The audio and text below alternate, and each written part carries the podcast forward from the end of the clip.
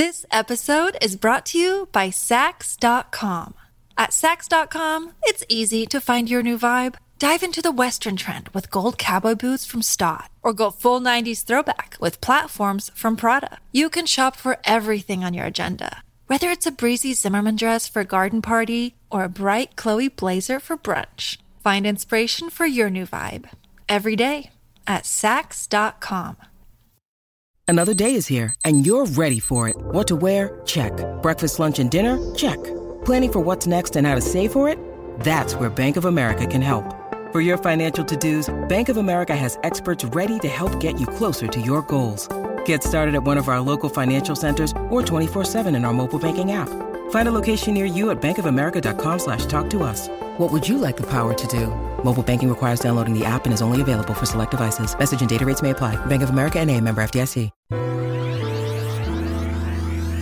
Welcome to the True Beauty Brooklyn podcast. I'm Elizabeth Taylor. And I'm Alex Shapiro. We're estheticians in Williamsburg, Brooklyn, and we work with really incredible, diverse, ambitious, and driven people who are killing it in life.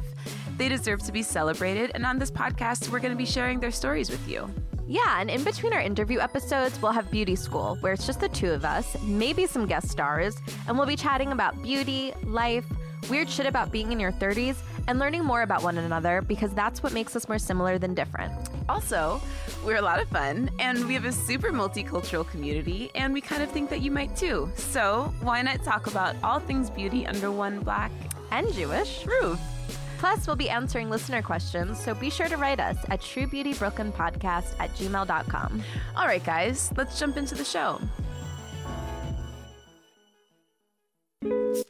Oh,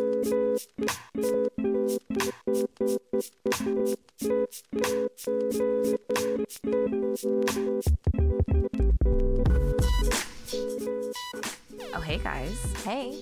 Welcome to the True Beauty Brooklyn podcast. Welcome. It's Elizabeth. And Alex. And we are so excited to be back here with you guys. Well, okay, first, I'm really sorry. We took a fucking vacation and didn't tell y'all about it. We just left. Bitches. Right? Last week, I bet y'all came on and you were like, wait a second, why is there, but there's no episode. Two weeks ago, I should say. So I want to apologize for not giving you guys the heads up. Things have been fucking bananas here. And even though we had all of our episodes ready and all that stuff, we forgot to tell the most important people, and that's you. So sorry. Sorry, guys. But Naughty. we're back, and we have so much to tell you guys about. We have, okay, first, before I even get into that, I gotta ask y'all a favor. It's kind of a big one, but not really. We love you guys. We love you. We think you're all just so great. We think you guys are fucking fantastic. It seems like you guys like us also. I could tell because of the downloads. I could tell because you guys be writing us letters. You be DMing us.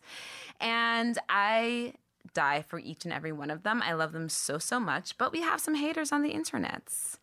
And I would personally be so, so, so grateful if we have helped you guys at all. If you've told your cousin about us, if you told your mama, if we made you laugh, would you just go and like write a little review, please? Five stars would be fantastic. I guess I'll take a four star, but I'm not going to be happy about it. But I'll just appreciate you writing something nice about us. That would be fab. It would be so, so nice. I know you guys like us. You tell us all the time. We just want the rest of the world to know. it really, really helps us, and it doesn't take much time at all. Yes, and that's how we. We're not asking in. for money. It's free. It's free. It's free. I just need like five minutes of your time. What's that cost these days? so we'd really appreciate that. So that's the first thing. That's the first begging that I need to do. The second thing is we heard you guys. You guys have been asking us so many questions about your bodies. My face looks fine. Thank you so much. What about my cuerpo? So, so um, we had this awesome idea to finish out the end of this year with what we are calling the Body Care Chronicles. It's gonna be great. It's gonna be fucking great. So essentially, Alex and I started to talk about, you know, the body in general, and we you know, are really serious about creating an inclusive beauty community. And so to really double down on that effort, we started to think like if we were going to talk about the body, there's so many bodies that don't look like ours. And what would that look like if we were to be truly inclusive? And so we realized that that would look like trans bodies, that would look like pregnant bodies, that would look like postnatal bodies, that would look like, Yeah. yeah, right? Postpartum. Postpartum. Right. You had your baby. Sorry. you back to you. Those bodies. Clearly, we need to work on this. Right. We're work guys. We're trying. We realized it would look like, you know, bodies that are in hormone flux. Anyway, we just realized that there's so many different types of bodies, and there's no way that this is something that we could possibly try to cover under one episode. So we're going to go from August, September through December. Each month, we're going to be focusing on a different type of the body or different aspects of the body. We're going to be bringing in, we've found like the world's best specialists on these things. Like, we found the best trans doctor, dermatologist that works on people on trans skin, but also just works with, you know, fat deposits and changing the body, not just your face, but changing like the actual physique of your body and what different things trans people need to know that are going through, you know, these huge changes that Alex and I might not necessarily know because it's not something that we, you know, specialize in. We're bringing back our girl Trina, Dr. Trina Ebersol, mm-hmm. the beautiful plastic surgeon. She specializes in facial aesthetics. We're bringing her in to talk about well, about anything, but we just found out she had a baby. So we're going to ask her some questions about Right. that, about what happens to your body after you have a baby. We're just going to be talking about it all. That's what we're going to be doing. We just wanted to say that to you because we really would love to get questions from you guys. We want to. Yeah, we want to talk about caring for your body, but not in the traditional sense of like you need to be thin to be healthy. You Totally. need to be tan to look. I don't know, just a weird shit that we've been all of the that's lies been ingrained that- into us. Totally, all the lies that we've been told all of these years. We're trying to bust them up, Mm-hmm. and we know that there are incredible people that are out talking about like you know fat. And we'll talk about skin, and uh, the body, the, the skin on the body. Totally. We just know that we are serious about making a multicultural, inclusive beauty community, and we want to try to reach all of you. And not all of you guys look like us. That's cool. But there are people that we can bring on that can reach you and that can speak to your specific needs. And we just are really, really, really fucking excited about this I'm series. so excited. Really excited. So, the first couple of weeks, like I mentioned, we're going to have Dr. McGregor, who is from Union Derm. She's literally the top doctor very excited for that. specializing. I know, I'm so excited too. She's the top dermatologist in New York City that specializes in trans skin and body. We're going to have Dr. Trina Ebersol as well. She's um, our plastic surgeon. We're going to have a fitness and nutrition specialist. We have Liz Lowe, who is a listener, and she um, is a fitness expert, and she also just launched her app. We are going to have an incredible nutritionist, dietitian on. We're just so excited. So send us your questions. If It's you guys have any questions about any of those things that I just mentioned, please send us your questions to truebeautybrooklynpodcast at gmail.com. We're doing this for you. We want you guys to tell us what you want to hear because that's how we make great episodes Yes. for yous. Okay, so enough about that. Let's talk about this week's episode, guys.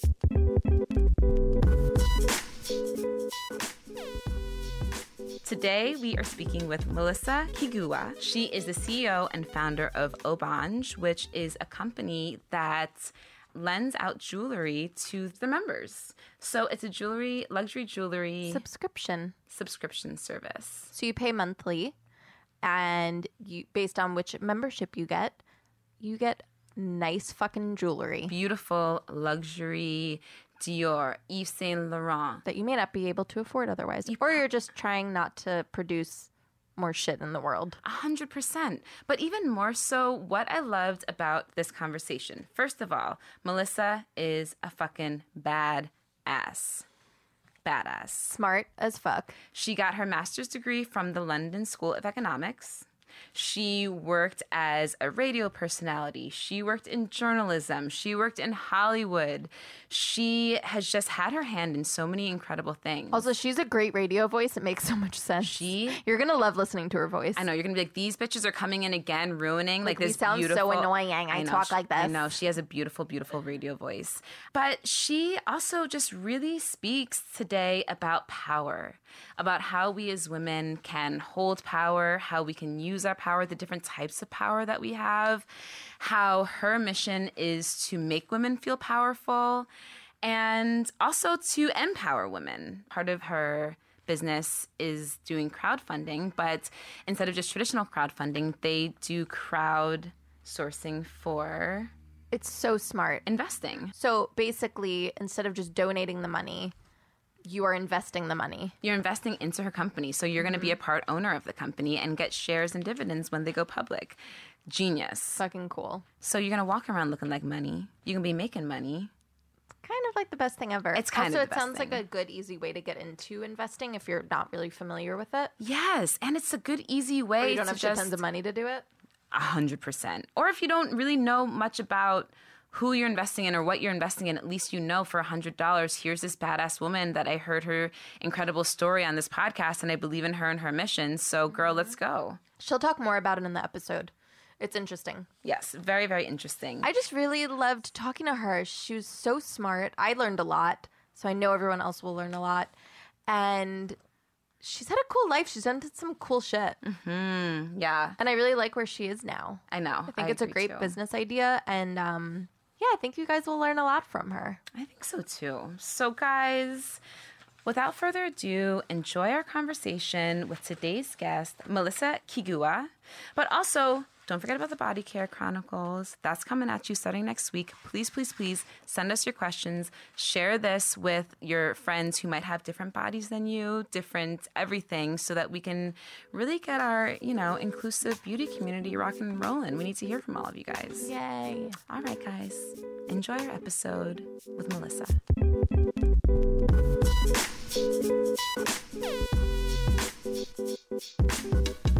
ピ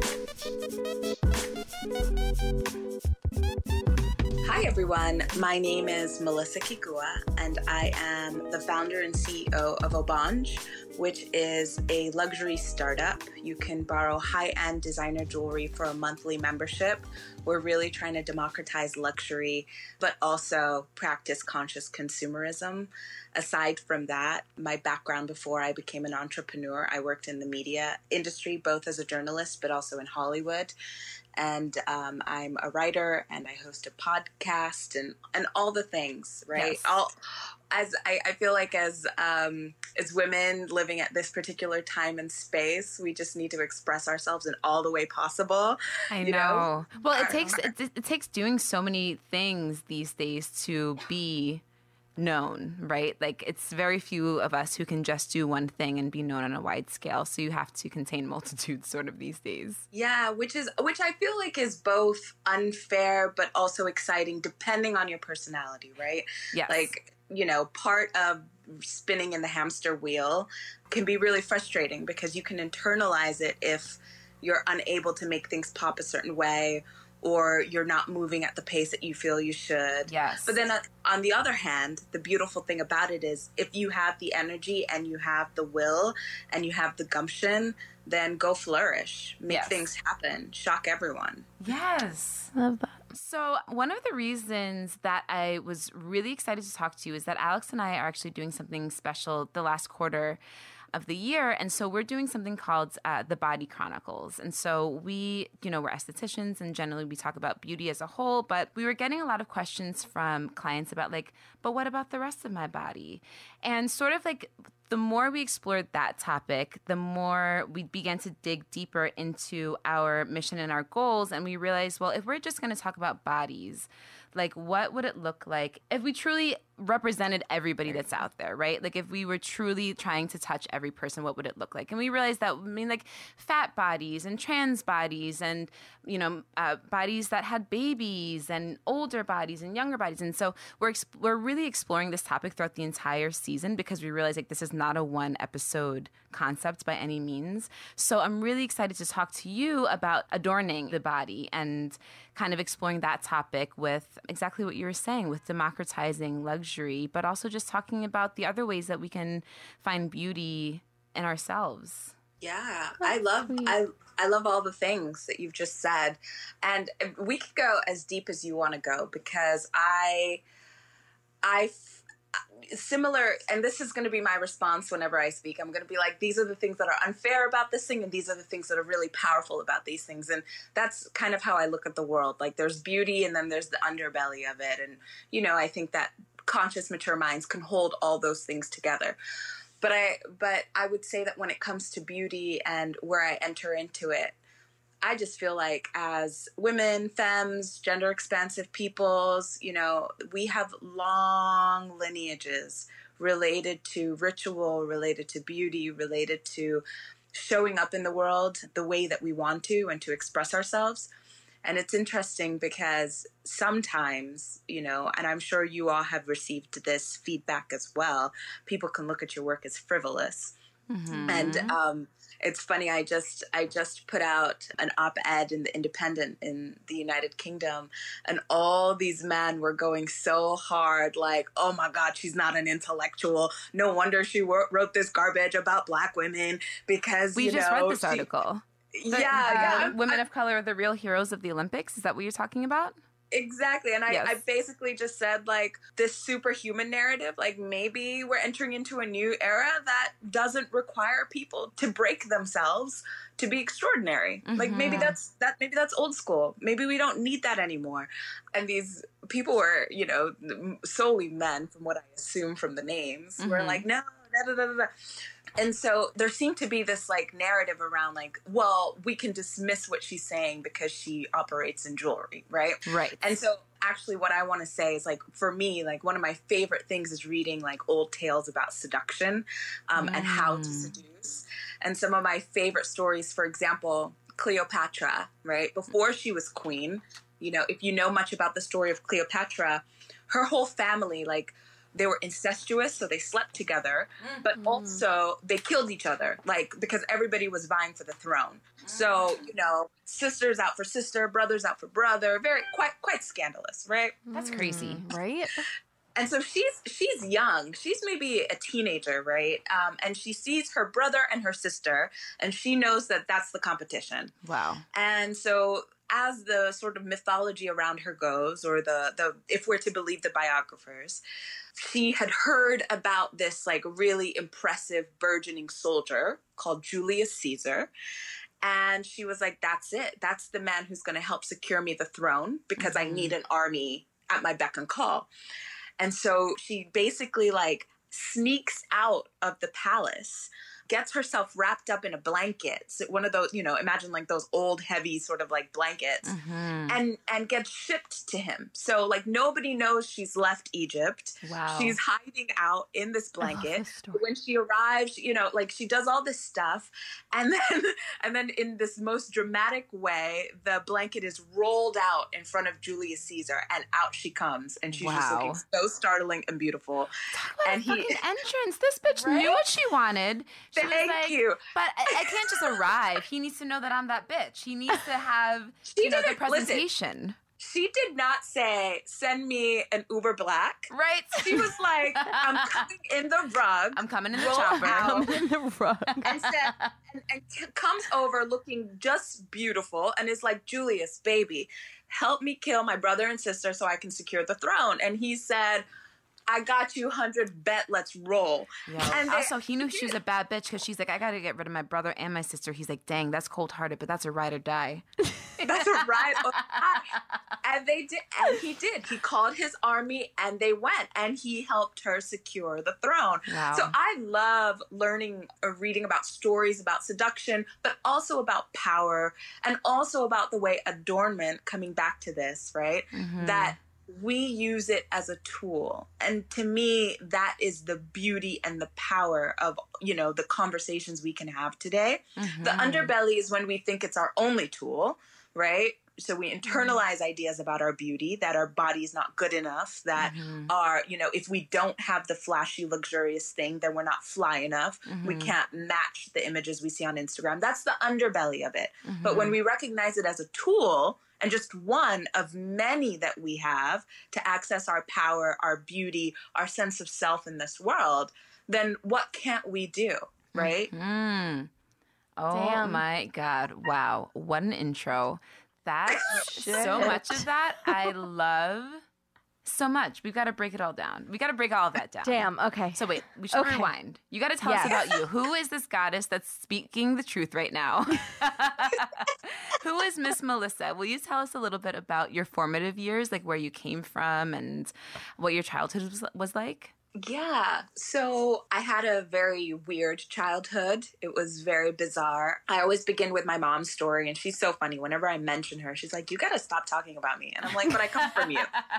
I come from you. This is you or me. Mom yeah, you are me and I am you. But my mom, if you know anything, I'm East African, I'm Ugandan. Mm. Um, and if you know anything about sort of African politics, Idi Amin was one of the sort of, he's one of the most famous sort of dictators that came out of Africa and specifically Uganda.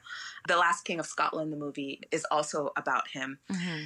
And so my mom fled during that time. She was a political asylum and she landed in London and London was, and I say all this because it's, I think it's important for us to track our sort of lineage and to, to, to talk about where we come from, right? 100%. So for my mom, she always had this sensibility of like, there must be more, right? Which, which wasn't like any of her sisters or anything else. Like she, she landed in London, cleaned, was a, was a chambermaid, cleaned hotels and bed and breakfasts and that whole stuff.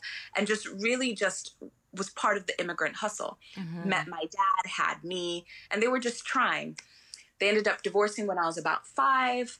And then my mom comes home one day and goes, Want to move to the United States? And I was like, Sure. She like applied to a job. She applied to a job in the classifieds and we moved. But we'd continue to move maybe every few years of my life. So I went to maybe 15 different schools. Wow. Um, yeah, I went to three different high schools. So it was a lot. And we'd moved to very different places, right? All white towns, some destitute towns, some more wealthy towns. Like we was this always in America? This was always in the United States. This was always in the United States. Mm-hmm. Yeah, exactly. So East Coast, West Coast, Massachusetts, Arizona, Oregon, like we were just bouncing all over. And so I say all that because I think that really formed my sensibility in mm-hmm. terms of mm-hmm. being able to see the world, recognize, you know, that hey, maybe the narratives I've been given, I can kind of change them. I can mm. I can adopt how I want to, you know, coming into this idea of beauty and adornment. Yes. I can I can sort of shapeshift who I want to be to fit what I need. Can I ask you a question about um so I think as American black people, we have a very big disconnect with uh, European black people, with like specifically yeah. British black people. And For so sure. I think whenever I learn things about the way that we look at each other is always very interesting to me because I think that here we always think like, oh, a black person with a British accent, they are looked at a little bit more, you know, posh. Like they're not I don't know, you know, like more upper class, I guess the word is. And I remember hearing this podcast from this black British girl, and she was saying, you know, when I was a kid, I think her mother was African, and she said, when I was a kid, I was embarrassed of my mom being African, and so I would say that I was American. I was just like, oh yeah, my family's from America. And to me, I hmm. just thought, like, how interesting it is that that's better to her. Like, that is like cooler. Whereas to me, like, we're on this side looking at, you know, like I just said, British African people, like with these, you know, fancy accents and this whole other culture. And so for you to come as like a black British person to America, did you feel that any one way or another about it? Or did you not think about it much? I had many experiences coming here and recognizing like race is real here. I don't think, at least where I was raised in London, everybody was sort of an immigrant. Everybody, you know, like everybody's parents had an accent. Everybody, you know, like my friend Raj smelled like curry, so you can't make fun of me because I can make fun of you too. Like we can't, right. you know, right? We all, we all, you know, we're all sort of in this pot together.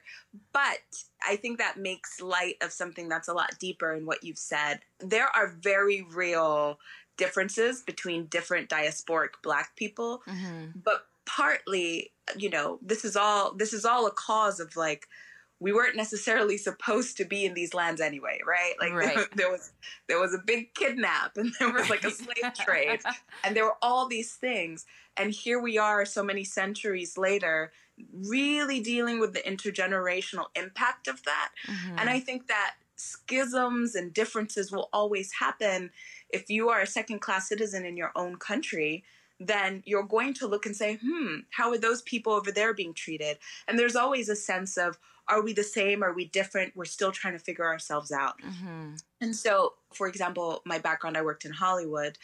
For sure, there is a definite sort of relationship between Black British actors and actresses being able to come over and get jobs that Black American actors and actresses who have been struggling for, you know, quite a while in the industry, they don't get. Mm-hmm. There is mm-hmm. that narrative.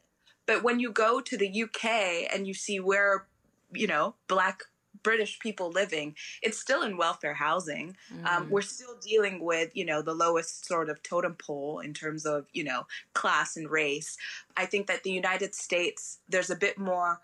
If you're able to access it, it's very hard, but there's a bit more upward mobility available to you if you live in the United States. Mm. Britain is very aristocratic. It's mm. very old school. It's very, you know, one doesn't just wake up and try to become an entrepreneur, but mm. you can mm. try that here. The odds are still stacked against you, but you can try that here, mm-hmm, you know? Mm-hmm. But this is sociological, this is anthropological, and it's political. Like, totally. And I asked you such a broad question, like, to, right?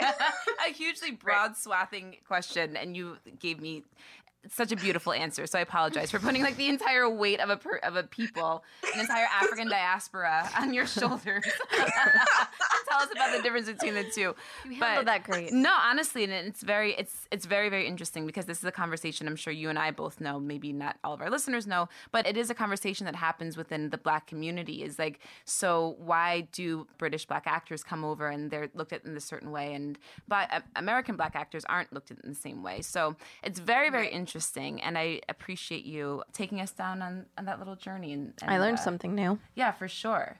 So, for you moving from place to place in your childhood, how did you handle that? Were you down for the adventure? Were you like wanting stability? Like, how did you feel about constantly moving? Yeah, I think as a kid, I didn't know what was happening. It was normal. It was when I became an adult and you know you're you're making friends with other people and learning about their stories and you're like oh we had quite different childhood stories but i think the way that i internalized it was i saw life as a big grand adventure and mm. i wanted to see all the things and so i think that that's one of the biggest gifts that you know at least that gave me. I was I was very introverted. I read a lot because we'd moved so much. Sometimes some places were more friendly, some places were not, and so I just learned to read. You mm. know, when we were in places that weren't the most friendly, and so I would read like all these like adventure stories, and I I tell my little cousins this all the time because I'm like, do you really want to be like Sleeping Beauty or Snow White who's just lying there yeah. and you're bored?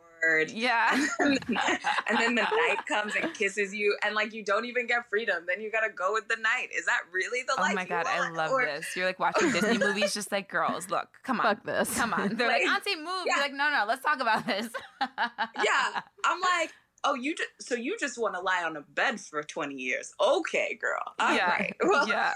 I'm, trying to ride the horse and fight some gargoyles. So yes. For, I, I, think that's very much indicative of like my path and the path I've taken. You know, before I moved to Hollywood, I worked as a freelance journalist and I traveled the world. I would be in China, I was in Africa, I was in South America.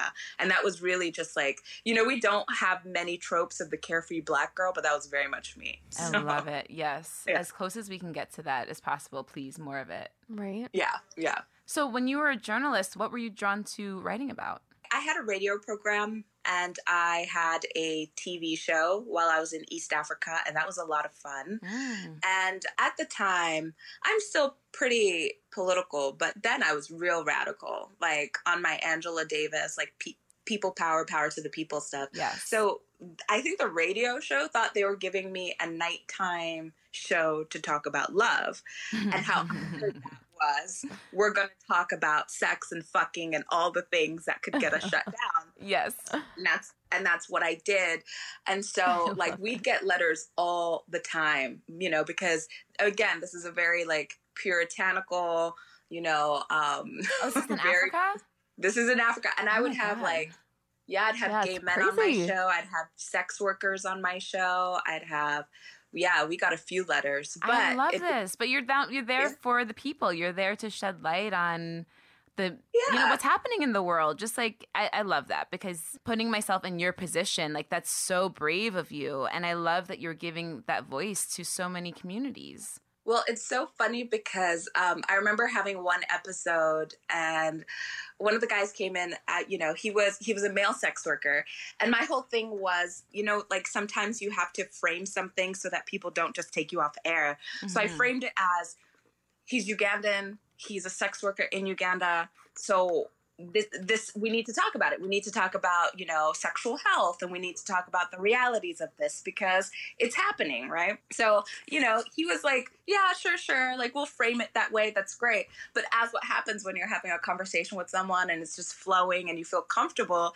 he's thinking I'm just like hanging out with him at a bar. And so he Right. just starts saying off the chart stuff. oh my god, I love it. I was like, I love this oh, so much. this is it. Yes. oh, this and also, is how good are you at your job that you that this person forgets that they're completely mic'd up?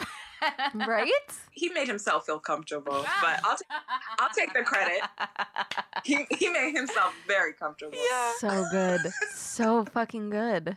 So, Yeah. what happened with that story? we got like a fine and we got you know a bunch of stuff but that was the episode that sort of made my show one of the top shows on air because so many people tuned in because Mhm. no one had heard that before and no one had you know openly heard someone speak like him and and I think my biggest thing is like and and and listening to someone like what they're saying is valid. Like I wasn't coming to negate it. I wasn't coming to fight it. I'm like, yeah, tell me your experience and tell me what that looks like for you. Define these terms for us. Like, you know, I'm Yes. and so I think that was I, I think that's the biggest thing that, you know, I offered for that interview was just being like tell your story and yeah after that we did we did really well and i could have all sorts of shows about you know like the need for men to go down on women, which again, people would think is frivolous, but I'm like, this is huge. Like, let's talk about women's pleasure. Let's talk about women's Yeah. repression. Totally. Like, all of that goes really deep, and sexuality is a big part of how we live in the world. A hundred percent. It's only frivolous to people who it's never been an issue for. Straight Right. white guys. It's never been an issue for a certain segment of us to speak openly about what their preferences are and what they want in mm-hmm. a partner and what they demand in a partner. And so it is revolutionary to talk from an angle that nobody else has heard of sometimes. And it isn't frivolous. It's like, yeah, it's easy for you to say when it's been happening literally for three thousand years in your favor, Yep. bro. Bro. And you know what? and I would even say that they do have an issue with because here's the thing, right? Like, and this is the way that it impacts all of us, right? Your girlfriend has never come, but you've never been with a woman who has orgasmed. What does that mm-hmm. mean about your sexuality? What does that mean about the depths you've been able to go? Like, what? You come in mm-hmm. 10 minutes? Like, I'm mm-hmm. sorry. I'm sorry that you've not experienced profound, deep connection through sexual healing. Like, sorry for you.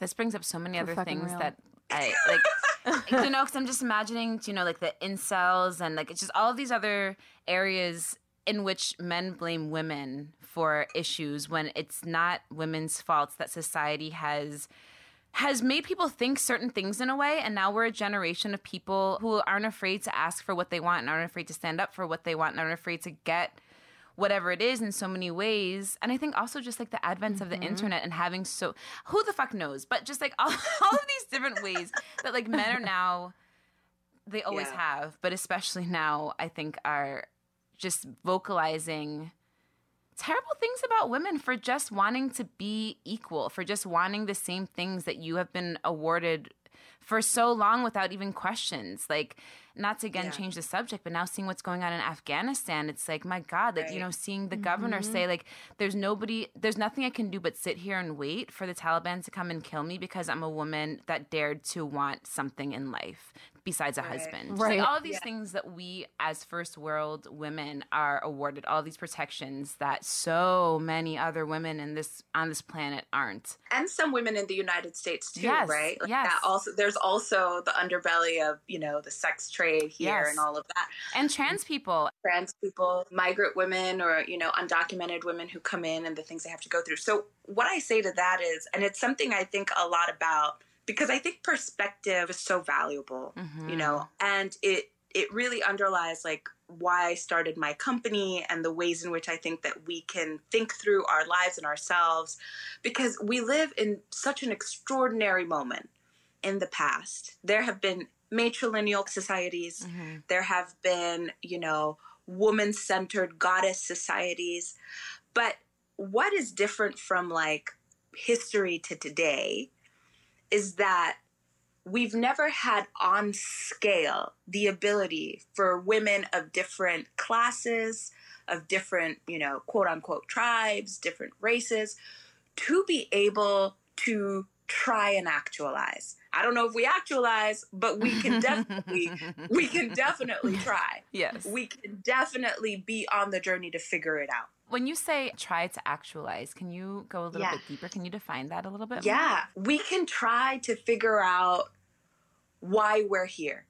We mm-hmm. can try to be on a journey of figuring out what is our inner calling, if there is a thing, right? Mm-hmm. We can try to find purpose if we mm-hmm. have one, or we can make it up.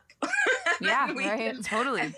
you know and then and then try that and if that works out wonderful but if it doesn't we can do something else something that i think is really amazing is we can opt to say fuck men today and if in three days you fall head over heels and want to be Yes. a stay-at-home mom do you boo yes. do you boo Yes. Yes. Okay. Yes. It's so that, true. Like that's agency. That's the ability to choose one's life. And whether those choices are good or bad, they're in your they're yours. Yes. And I think that the ability of walking no realizing that because so much I think of the feminine internalized narrative is that we have to ask for permission or we're waiting for permission. Mhm. But what we forget sometimes, especially if we are in a place where we can move, you know, the way we want to, is that every moment is ours. Mhm. I'm not going to say you always have control over your life because there's still external factors, but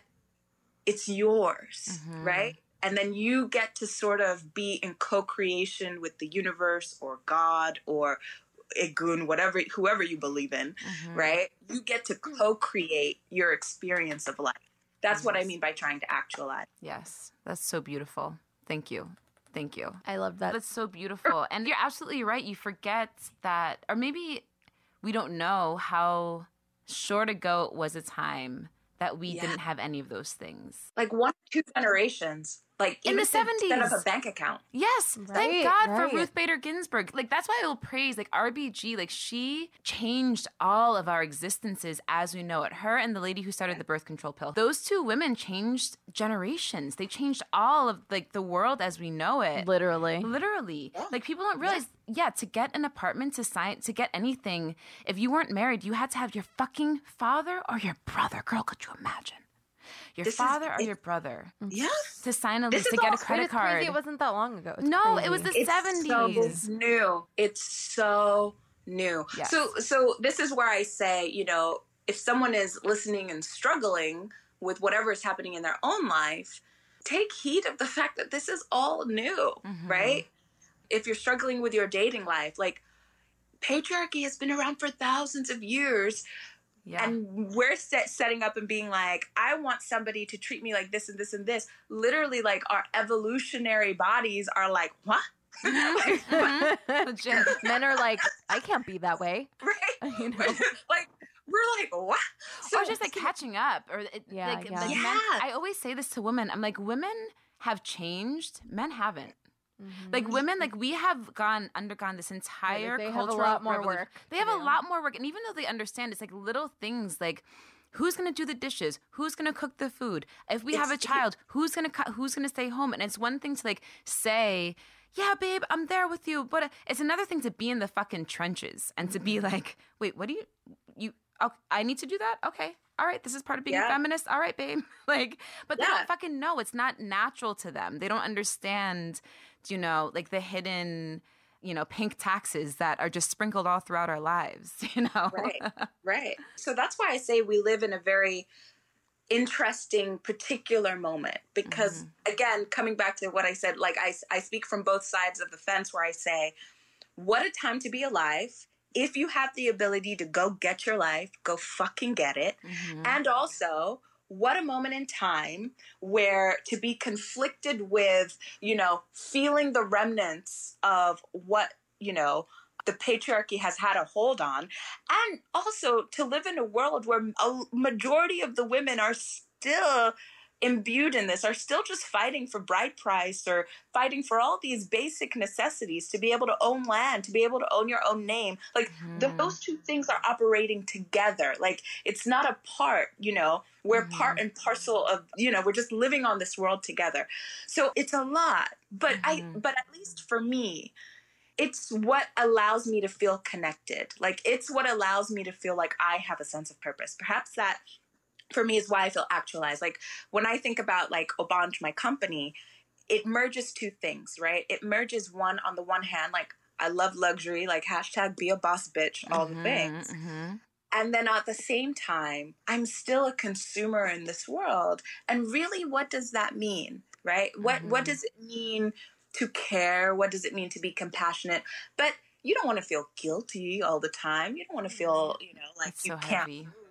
Right? Mhm. It's so heavy, right? And so it's like that's where business comes in and that's where enterprise comes in and that's where people making really cool shit and content creators come in because we can do things in different ways that Mhm. sort of gives you that net positive. Yes. So for us it's be luxurious, wear the Hermes. We just don't necessarily always need to buy new, yes. right? Yes. So we can still access the beautiful things that we love. We can still try to act. I, I never say actualize because I think it's a journey, it's a process, but we can try to actualize and we can get our lives and we can do it in a way where we're conscious of others and that feels good too. hmm It really does. You know, it's I constantly find myself in a really difficult like internal struggle of what it is to be a black woman in America, but also a bougie bitch who likes really nice things and also like a businesswoman and also somebody who has incredible empathy. So Yeah. it's very heavy, like you were just saying, to weigh all of those things. And it's like, you know, I've been realizing lately that what it is to live in a first world country is sort of like as animals, humans are at the top of the food chain because we have the ability to self actualize. We have the mm. ability to think. We just have consciousness, right? And so I think that being a first world person, especially being a first world woman, is so much like that. Like we're able to have this consciousness that other people aren't even able to do. And the fact that like we can sit as three women and have these conversations and talk about things that yes affect us but don't really necessarily directly affect us. I think is kind of like akin to having I mean it is having unconscious, but it's like it's the same difference. I don't know. Yeah. And one of the things that I loved about your company was one of the reasons that I love shopping at the Real Real. Like I try very very hard not to often buy new. I usually go to the Real Real because a bitch likes nice things and a bitch ain't rich. So I will gladly wear some other rich bitch's secondhand things for twenty dollars. Uh. and so I love finding different companies that are like what you're doing, that are allowing us to hold these multitudes that are allowing us to be at odds with these different wants within you know that's what it means to be i guess a 21st century woman. Well one is great for the environment. Two is i can't afford the shit at wholesale at whole, i wish at wholesale price at retail price girl. I can't afford it. So it gives affordability. I love it. I absolutely love it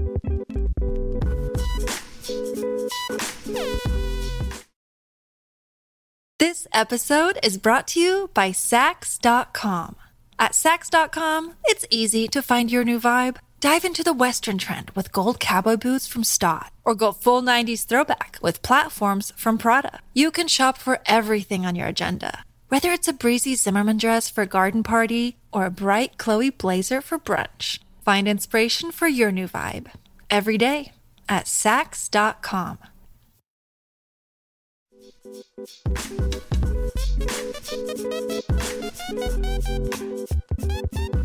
want to ask you a question and I want to unpack where you say being, you know, an African American woman and then being a bougie bitch, mm-hmm. right? That there feels a segmentation or fragmentation there. Can we unpack that? Because I think that's really deep. Yeah. And I think that it's something that we don't speak about in terms of Black women feeling like, are we allowed to enjoy life? Are we allowed to feel like we, you know, we could be bougie bitches? Yes. And in my experience of talking to lots of black women, women, there is sometimes a shame, or at least a having to fight for one sense of like, I want the nice things in life. So I'd love to unpack that and hear more about your experience with that and where that tension lies within you. For sure. I think that it's, you know, I've been thinking a lot about this I think, especially now that I'm on a podcast and in business with a white woman who sees things happening to the two of us now because now she's involved with a black woman, right? So she'll see the microaggressions that are happening that she's never seen before. Do you know what I mean? Because now we're one. Like, so once, you know, when we went to open a bank account, we opened a bank account with this um, Hispanic guy. He's great, whatever, whatever. And then this sort of Eastern European woman came over who's his boss and was just very like, so what's your business? What are you guys like? Doing? She was asking questions that she probably normally does ask people opening business accounts, but in a very accusatory yes, way. Yes. Just her facial expressions yeah. alone, I was like, what the fuck is going on so, here? Yeah, to the point we left, and right. Alex looked at me and was like, was that just some racist bullshit we right. just encountered? And right. so, so, it definitely was. It definitely was. It definitely. I've never had anyone talk to me in that way. Right? Especially, especially strange. a couple girls walking in knowing, yes, we got a check, we got a check from Stitcher, bitch. That's what I'm depositing today. you know right? I mean? Like, so in that sense, I've been thinking a lot about respectability politics lately and what that means, and just the way, the different ways in which we have been, not everybody, but me specifically, I'll speak for myself, has been taught to move in the world in which you're viewed as respectable to the outside, right? And I think that part of that for sure is dressing and is in looking. Do you know, my mom always said, like, never leave the house without looking your best because you never know who you're going to run into. And yes, part of that, like, recently I was so fucking happy that I thought about that moment before I left the house and went back in and changed. But most of that, more so, is about respectability politics, right? It's about, like, as black women, we have to look a certain way so that we can be respected by, you know, the general public or what have you. With that being said, I should say, you know, my background is in fashion. I went to Parsons School of Design for my undergrad. I studied fashion studies. Like, I've just always loved fashion. I've always loved clothing and I've always loved luxury because I also studied luxury. And so part of me wonders, like, what's the separation between just loving fashion and loving, like, the transformational nature and the respectability politics about it, about not being able to just walk out looking like whatever, like constant. And even if I do go out walk looking like whatever, I'm aware of it, you know. Mm. And so like those things, and so I think that that is what I grapple with the most is kind of just like coming to terms with those things. And then again, girl, like I can't afford the things that I want. Like I certainly cannot afford the things that I want, which is why I figure out other ways around getting them new and figure out ways that I can have these things and not pay full price or what have you. But then once I have those things, of course, I think like, do I feel this way because this is truly a beautiful object or do I feel this way because I know who made this object. And I think it's a little bit of both. And I don't wear, you know, monogrammed anything because I never because of that reason, I think, because I don't want, I never want that to be an issue. Do you know what I mean? Like if I wear something that's beautiful and I know what the label is, then I don't have to worry about if it's respectability politics or even if it's me trying to make up for what I quote unquote think is lacking based on what I'm wearing and what that person thinks of me, which is a lot of like, do you know, the peacocking, I think, of fashion. But I also think that that's the peacocking of fashion who do it more to show off than it is for like the love of the objects, which I mm. love. I love well made things. I love it. I love the way it makes me feel. I love the way that it looks. I love the way it can change your posture. Like I love well made objects. So for me, it's never about the monogram. It's like, yeah, but how does it fit? Yeah, but can I have it for 20 years? Yeah, but can I give it to my daughter? Is that what I'm paying for?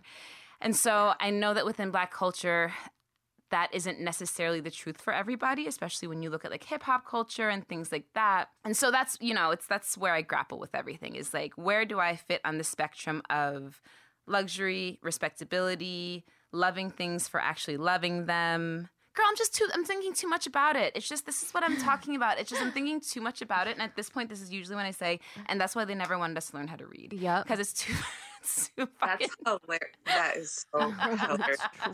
because uh, because while you were talking, I thought, yeah, like we could unpack all of that. But my question is pr- probably beyond unpacking that because everything you've said is valid to your experience and to the world you live in and the way you move in the world.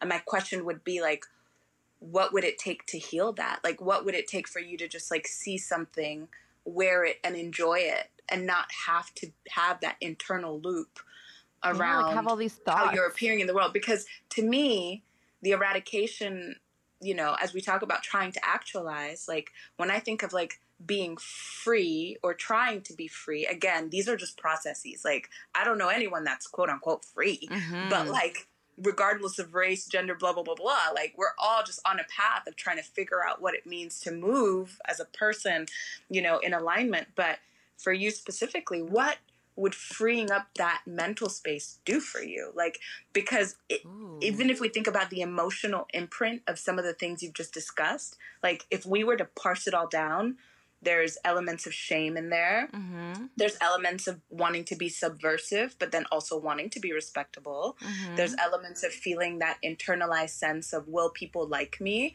if I don't appear this way? There's an mm-hmm. internalized sense of, is this person only liking me because I, I feel this way? And that's a lot of stuff to just be carrying in that body of yours that has other things to do because you are working to become that boss bitch who has the financial resources to buy the things you want to buy. And so, you know, I would sort of hold space for you to explore beyond this conversation. What would it look like to let that go? Because you're carrying stuff that you don't need to carry. Girl, I don't even know what that would feel Holy like. shit. Honestly, I've no. And so it's so funny that when you're speaking that, I was thinking about. Did you see the Summer of Soul documentary that just came out? No, I haven't. Should I see it? You should definitely watch it. It's incredible. Okay. But part of it, Nina Simone, or somebody asked her, what does it feel like to be free? And she was saying, like, freedom feels like you don't have to worry about anything. You don't have to think mm, about mm-hmm. Yeah, no safety. fear. No fear. No fear. That's what it was. And mm. I have no idea what that feels like because even just as a woman walking through the world, let alone let's like let let's strip down my race, right? And let's just say as a woman walking through the world. As a woman walking through the world, it's all through the eyes of the male gaze. In New York City anyway. I hate to mm-hmm. say it, but it's the truth. And every day I leave the house, I think is this going to draw too much attention to me? Is somebody going to look at this? Is somebody going to comment on this? Mm-hmm. Is this going to get me possibly raped, you know, like at the most extreme? Mm-hmm. You know, there's times that I get dressed in the morning and my boyfriend will be like, that's what you're going to wear for the ladies? And I'm like, this is when I can wear this, is for the ladies. You know what I'm talking about? Like the leather Yeah. shorts and the thigh high boots and the bodysuit. You know what I mean? Right, you can feel safe. I can feel safe. And that's, and then he goes, so the ladies are gonna like that. I'm like, the bitches are gonna it. Like the ladies are gonna go crazy because they understand also They'll also appreciate this is it for when I the can fashion. be safe. Yes, and not for you know the skins and all of that. But girl, to answer your question, I have no idea what that would feel like because besides just being a black woman, I'm a woman. And at the end of the day, I don't know what it's like to not be a black woman, but more so, I don't know what it's like to not be a woman. I want to rephrase that. Okay. I want to say right now your experience is that you don't know what it means to be a woman who sees herself for herself first. I don't know what it's like to be a woman that's able to represent on the outside physically in my dress a hundred percent any day of the week how I'm feeling while feeling safe leaving the house. Do you know what I mean? Yeah. Like I But look bomb that- all the time. but- Like me looking in the mirror, I'm like, girl, you're fucking killing she does. it. Like, and Yeah. and that's attest I've, that. I've worked very hard to get this mindset. So it's not. I need to work on loving myself in different ways. Yeah. But in terms of like what you're asking, it's not. It certainly isn't about me because, like I said, I love. Like I get dressed because I fucking love it, dude. I will turn my entire mind around with an outfit. Like it's a hundred percent for me. Occasionally it's for my man, occasionally it's for the ladies, but it's 99% for me.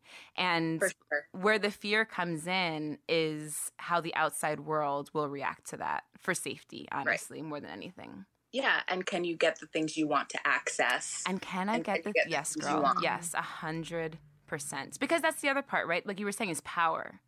Is Right. accumulating power and commanding respect with that power, which as a black businesswoman, it takes a lot of finagling and thinking back to what you're saying, like how much mental space would you have if you didn't have to think about that? Girl, a lot. Have the confidence of a mediocre white man. It get, it's it's just a different energy level that people will receive. Yeah, I think of my husband, and he's not even tall. He's good looking, but he's only like five nine. Mm-hmm.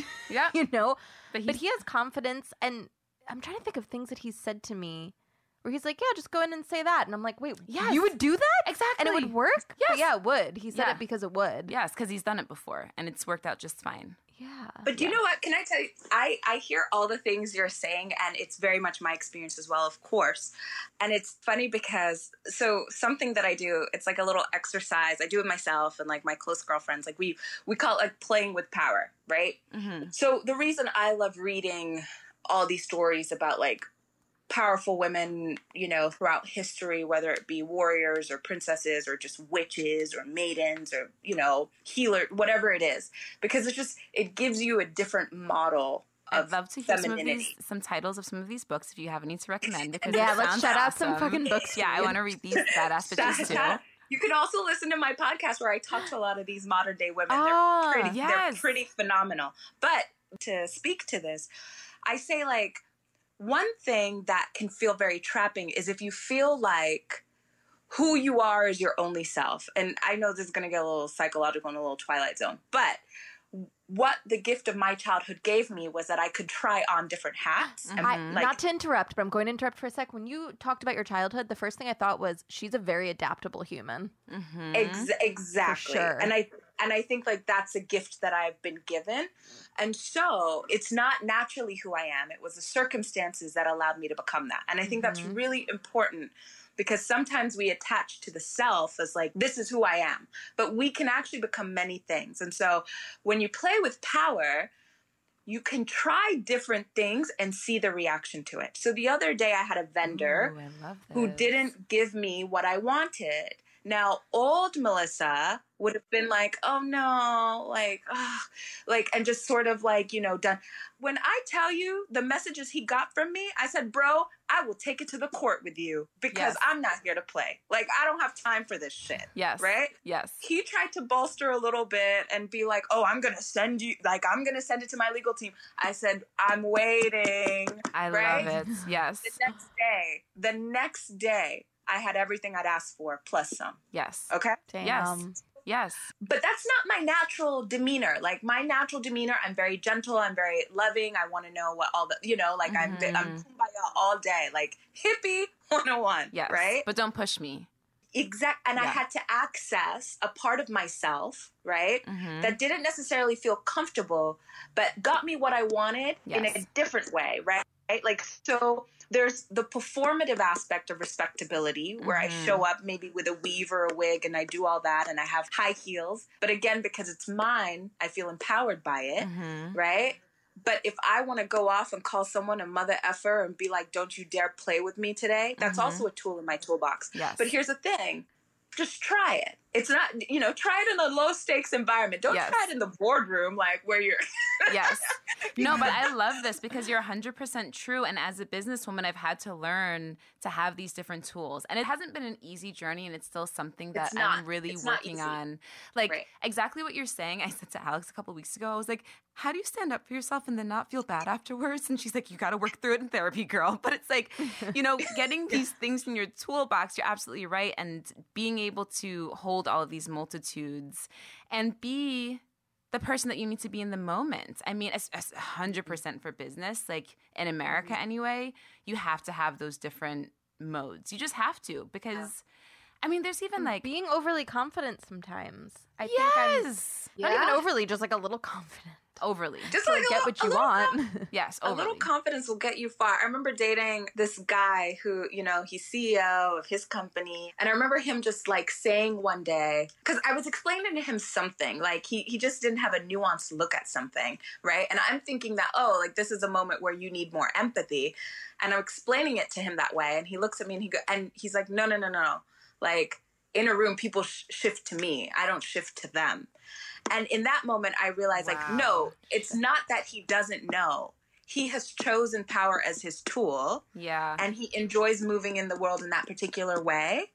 And I th- and I remember being like, and again, power looks a lot of different ways, and it's for mm-hmm. us individually to choose what works and what doesn't. The world I want to see is very empathetic. It does rely on a lot of those very feminine traits of, you know, like it's a merger of the masculine and feminine, which we all have in us. Mm-hmm. But that was a moment where I go, oh, hmm, like, what would it look like if I, like, when I'm in a meeting and I'm talking about black women and people are trying to, like, talk a little crazy, like, why am I talking about black women? And I make them seem like they're the dummy. Like, Mhm. oh, like, you really don't know this is the wave, right? Yes. That's a tool. And you play with it. And sometimes, and again, we still live in a crazy world, we still live in a patriarchal world, but having these tools to play with give us a sense of ownership, right? And again, you're always confronting that safety line, but at least, again, we have agency around it, right? Like, Mhm.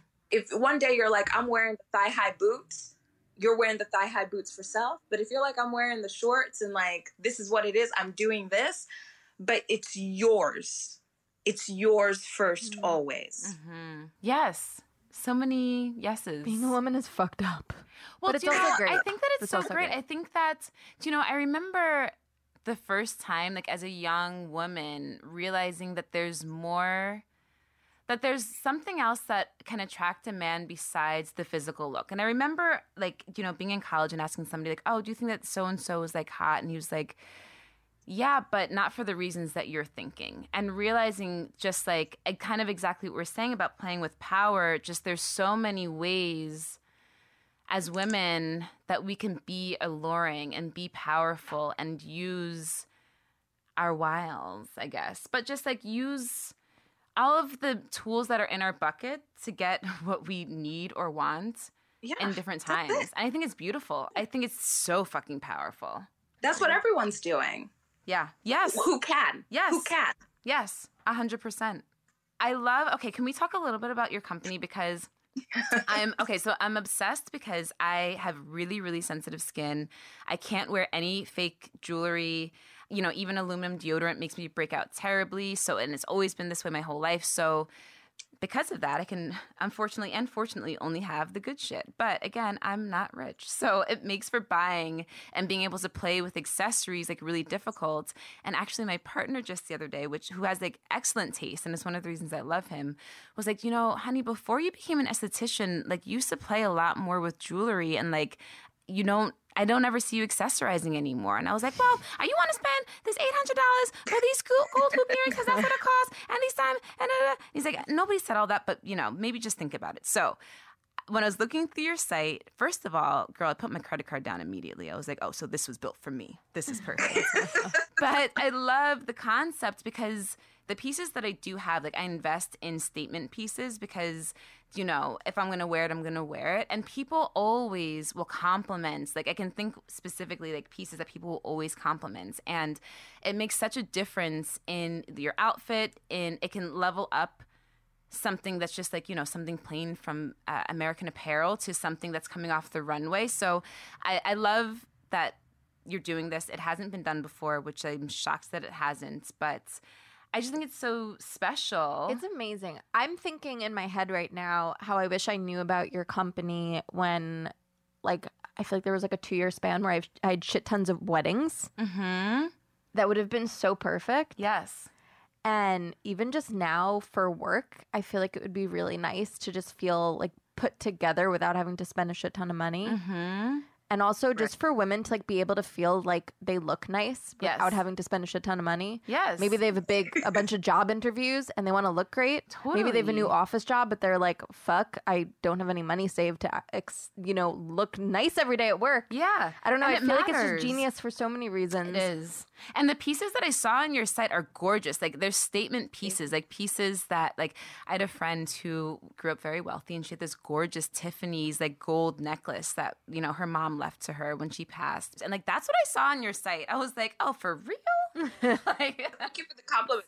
And I love how you said, because I don't want to spend a shit ton of money like five times. I'm like, that should be an ad we do, where it's just like, you don't want to, Tiffany's for when Jewelry's you don't want to spend a shit ton of money. No, but it's the Like- truth. Like jewel, like good jewel, and I guess I say it with such such emphasis because I've never been able to buy costume jewelry. I've never been able to just go and buy like five dollar whatever. So like I know the price of these things. Like I know how, you know, even on Etsy, somebody would be like, I'm the "Oh, same. I it's- it's a can't hi-" wear the cheap stuff. I, My skin turns green. So I've tried. Girl, I've done it all the jewelry. So like that's why I can say it with such emphasis. Like good jewelry is expensive. Jewelry that you want to Yeah. have last forever, that you can wear every day in the shower, have it not tarnish, not turn your skin green. Mm-hmm. It is expensive. also, maybe you do want some trendy stuff. Exactly. But again, it because that's what it all costs lot comes from. and It all comes from these huge houses that then, like you know, the Forever Twenty Ones and, Right. and the H and M's will start to knock off. And so, like, if you want the actual Cartier or the actual, you know, Yves Saint Laurent or Dior, you go to where it's got it. it's a really awesome business model. I'm very into And we it. do, right now we have monthly memberships, but we are going to be opening up to do one time rentals. So when you do have oh. the weddings or you just have the events or whatever, you can just come on. And you don't have to be tied to the monthly membership. But what I'll say is we're very, very, very new. And so, of course, with COVID, we couldn't launch the way that we wanted to. Mm-hmm. And so I sort of look at it like where we are is really just in a place where our members get to tell us the kind of brand they want to see, which I think is cool. As as you can tell, like I have a lot of very like out there ideas. I'm pretty fringe. I'm pretty radical. And so like you know the same goes with business. And i i do think that business can be a place to do some really cool things.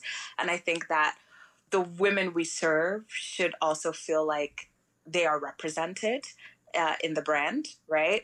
And i also feel as though so even just like an example of that is we're currently doing a crowdfund campaign. I saw And- this. It's Yes. genius. And usually with crowdfunds, you know, it's the Indiegogo, Kickstarter sort of thing. You donate money and you get a gift. But we're doing equity crowdfunding, which is really new. It's five years old. And equity crowdfund means that you can become an owner of a company with a minimum of $100, which is my whole thing about like we're democratizing luxury, but we can also democratize this whole like mm. business investment thing. Like, how many mm-hmm. women, like, okay, even even getting out of the woman conversation, typically in the Silicon Valley model, you need to be an accredited investor, meaning you need to have a net worth of at least $1 million to mm-hmm. invest in private businesses and startups, right? Mm-hmm. How many people get a million dollars to just be like investing in startups, right? Yes. Laying So- around. Mm-hmm. Exactly. So so we already know that creates a huge division. If you're thinking about building wealth for yourself, mm-hmm. right? Mm-hmm. It's unless you can like rap like Cardi or like, you know, you can become a ball player and entertainer, right? It's it's entrepreneurship, it's stocks, it's investment, right? Like those are the way, ways of building wealth, real estate. So with equity crowdfunding, you're able to invest in a business minimum of $100. You get shares, and that, you know, as the business becomes successful, you get dividends in that.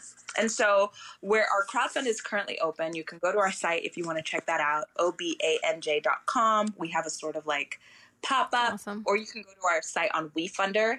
It's mm-hmm. W E F U N D E R dot com slash Obanj and check it out. And I encourage all the women, like we've been talking about power a lot this episode. Mm-hmm. There's nothing like feeling like being able to walk around and be like, not, I'm a boss bitch. Like I invest. Yes. Like, yes. and I'm invested in the company that I got the Louis, you know, from. Yes. And like, I got the, you know, I look like money, but I'm making money too.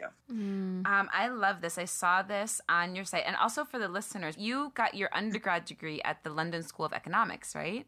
I got my master's at the Your ma- London School. of okay, Economics. so- She's like, bitch, I got my master's. Yeah, exactly. Get it right, first of all. First of all, read the bio correctly. No, but you're a woman who knows in terms of economics, in terms of money, in terms of finance, in terms of looking at the market, you're somebody who is very well versed. And so you're not just like me and Alex. We're like, guys, you got a fund. Wait, what is it?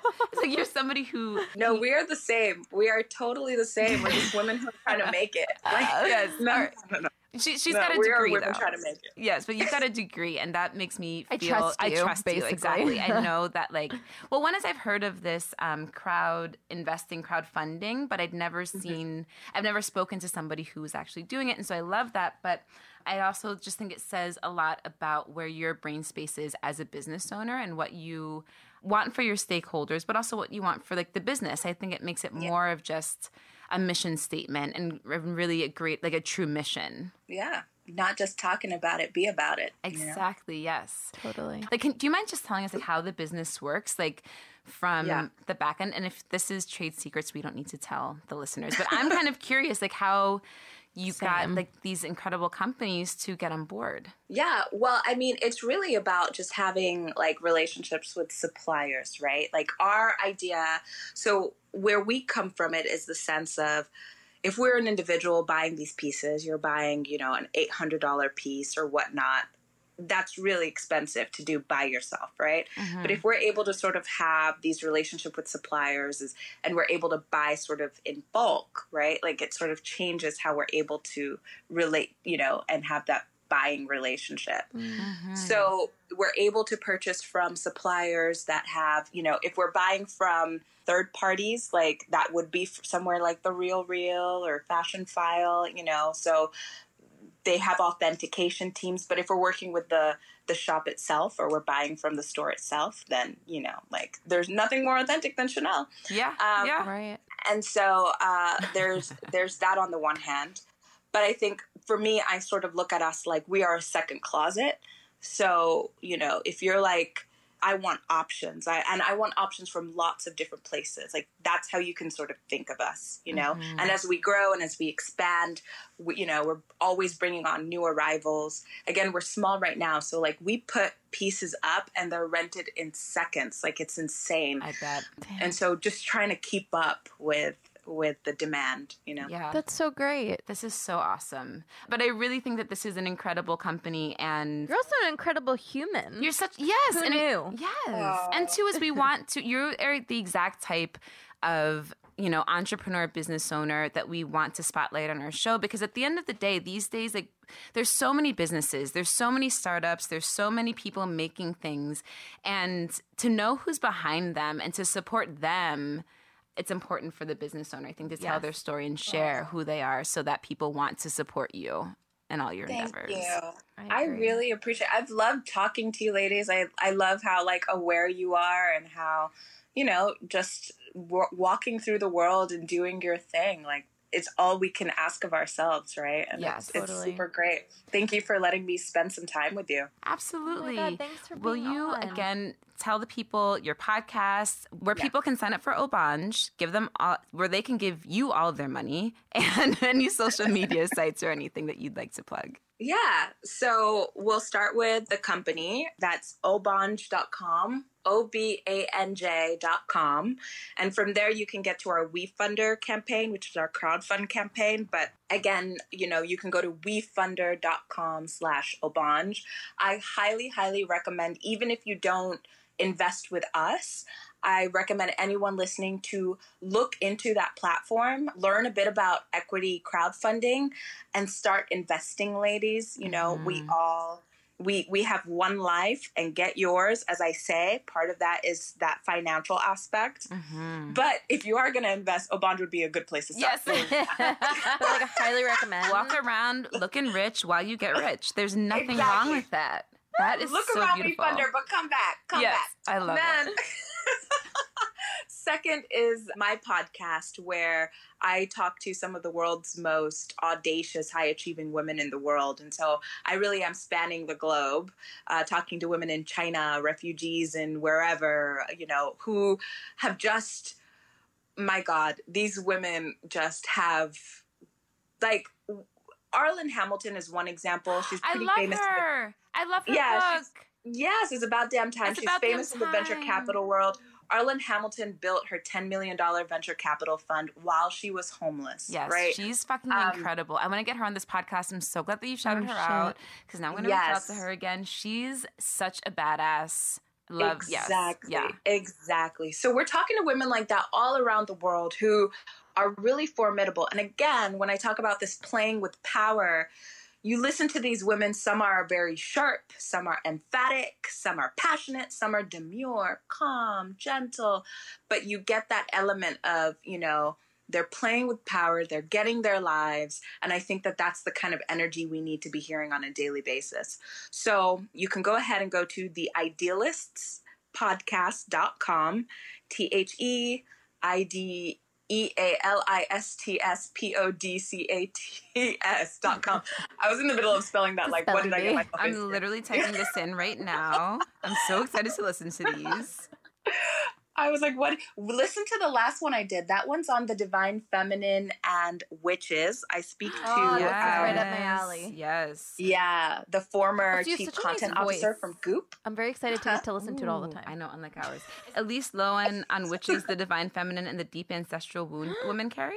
That Yes. sounds so fucking good. So everybody go and subscribe and listen to that. We are definitely doing it. We've already subscribed. Thank you so so much. This was such a pleasure. It really was. You taught me a lot too. Thank you. honestly, yes.